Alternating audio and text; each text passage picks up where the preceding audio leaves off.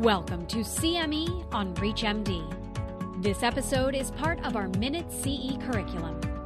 Prior to beginning the activity, please be sure to review the faculty and commercial support disclosure statements as well as the learning objectives.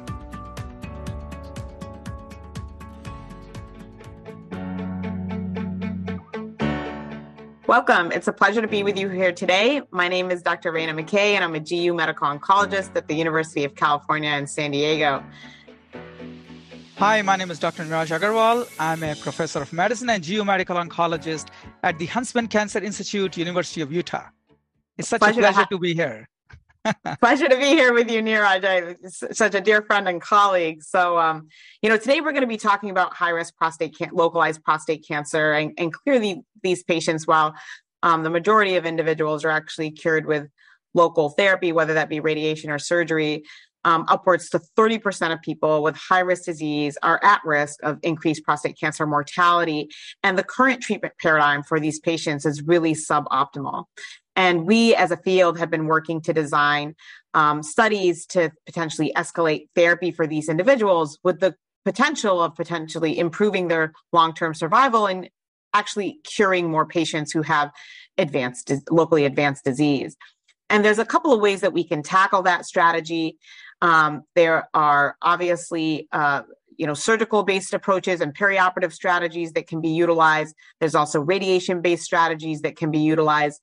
With regards to the perioperative approaches um, there are uh, strategies of giving therapy prior to surgery uh, which is neoadjuvant therapy and strategies of giving therapy after surgery um, you know adjuvant based strategies and, um, you know, there's been a long history of a series of neoadjuvant and adjuvant based studies that have been conducted um, previously for men with um, prostate cancer.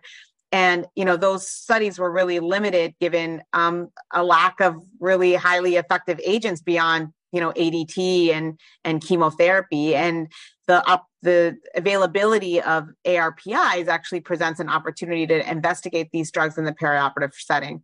So, just to highlight what some of those trials um, are, um, the Proteus trial is a randomized, double blinded, placebo controlled phase three trial that is looking at perioperative apalutamide in patients with high risk uh, localized or locally advanced prostate cancer, where patients will re- receive six months of apalutamide and ADT prior to RP, followed by six months of apalutamide um, and ADT after RP.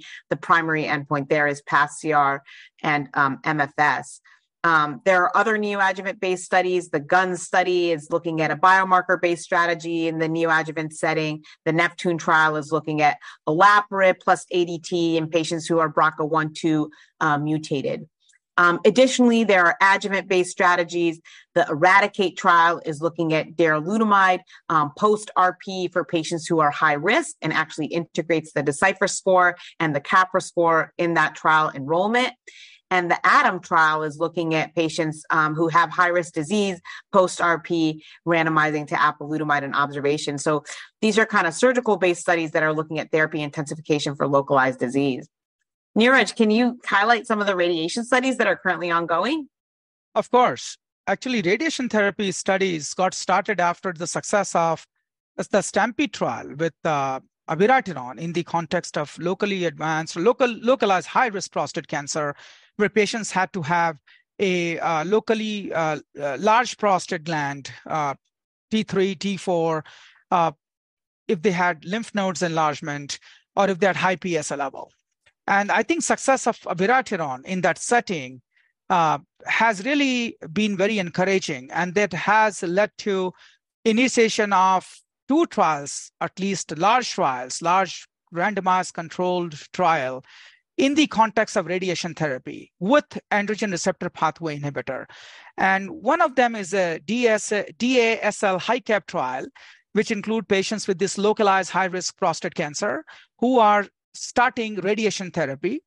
And a difference from the previous trial is patient who are patients who are starting salvage radiation therapy after failure of prior radiation therapy are also allowed, and they are randomized to radiation therapy plus androgen deprivation therapy plus minus darolutamide for two years.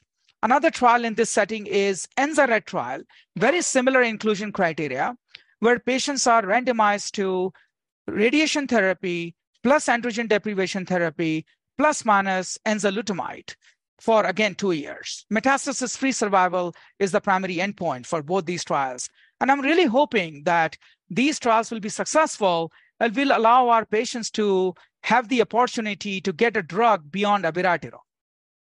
That's exciting. It's really exciting to see all the novel drugs being developed and appreciate you uh, watching our program today. Thank you.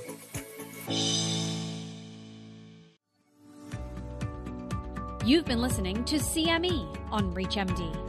This activity is jointly provided by Global Learning Collaborative, GLC, and Total CME LLC, and is part of our Minute CE curriculum. To receive your free CME credit or to download this activity, go to reachmd.com/cme. Thank you for listening.